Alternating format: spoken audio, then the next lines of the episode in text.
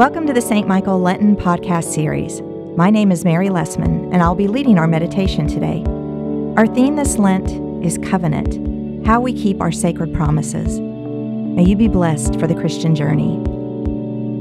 We are sealed by the Holy Spirit in baptism and marked as Christ's own forever.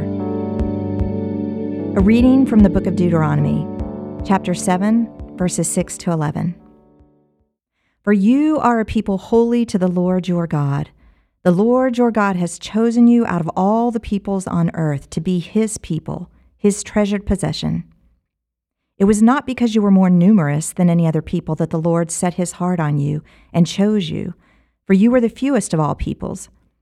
It was because the Lord loved you and kept the oath that he swore to your ancestors, that the Lord has brought you out with a mighty hand and redeemed you from the house of slavery from the hand of Pharaoh, king of Egypt. Know therefore that the Lord your God is God, the faithful God who maintains covenant loyalty with those who love him and keep his commandments to a thousand generations, and who repays in their own person those who reject him. He does not delay, but repays in their own person those who reject him.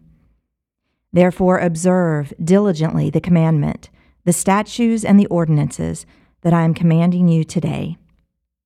Here ends the reading. The book of Deuteronomy is a series of addresses given by Moses to Israel just before her entry into the Promised Land. In his first speech, Moses reviews the history of God's people, from the giving of the law at Mount Sinai to the present moment, standing on the precipice of entering the land. His second speech, which includes our passage for today, exhorts the people to remain faithful to God's covenant with Israel through the law, the Torah. Our passage begins by declaring, For you are a people holy to the Lord your God.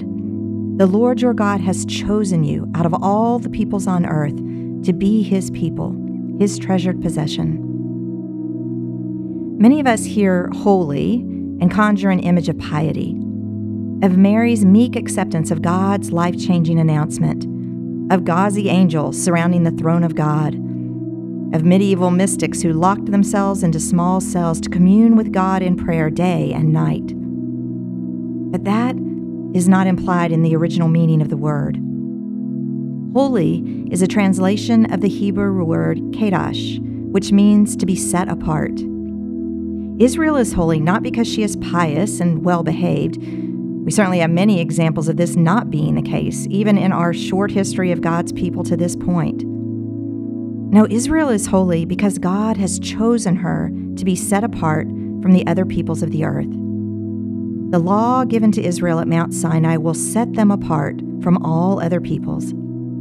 The covenant that the people have entered into with God will set them apart.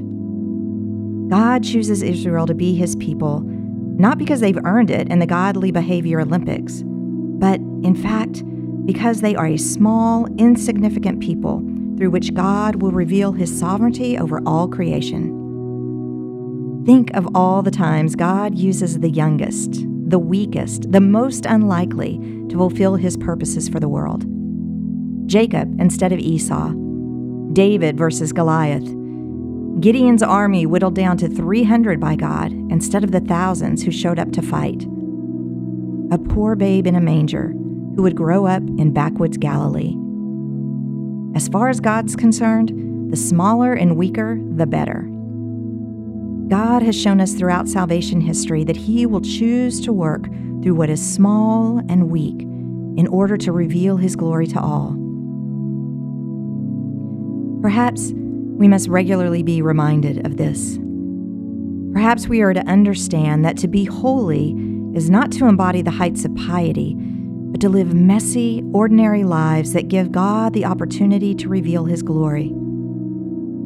Perhaps a long arc of our discipleship, with its various wrong and dead end paths, the times we've been mired in muck, the times we've caught ourselves in circular paths that bring us back to a spot from which we thought we had progressed. Perhaps our whole meandering journey is an opportunity for God to work out His purposes for us and for others. Perhaps when we are a bit too full of ourselves, trusting in our ability to control our lives, moving further away from reliance on God and the assurance that we can manage life with ourselves at the center. God will gently, and sometimes not so gently, tug us back toward Him, helping to remind us that He is meant to be our life's center. God has chosen us to be His holy people, set apart to be His treasured possession. We are God's people not because we have earned it, but because God has chosen us. He has covenanted with us, giving us the promise of His care and presence. We are tethered to God by the unbreakable bond of this covenant. When we acknowledge with our words and our obedience and our deeds that God is the one upon whom our lives are set, we honor our covenant with God as His people. God sets us apart as His people, not just for our own sake, but for the sake of the world. God invites us into covenant with Him so that through our relationship, the world will come to know the truth and love of God for themselves and for all creation. Amen. Please join me as we continue with the Lord's Prayer. Our Father, who art in heaven, hallowed be thy name. Thy kingdom come, thy will be done, on earth as it is in heaven. Give us this day our daily bread, and forgive us our trespasses, as we forgive those who trespass against us. And lead us not into temptation, but deliver us from evil. For thine is the kingdom, and the power, and the glory, forever and ever. Amen. Heavenly Father, in you we live and move and have our being. We humbly pray you so to guide and govern us by your Holy Spirit, that in all the cares and occupations of our life we may not forget you, but may remember that we are ever walking in your sight through Jesus Christ our Lord. Amen.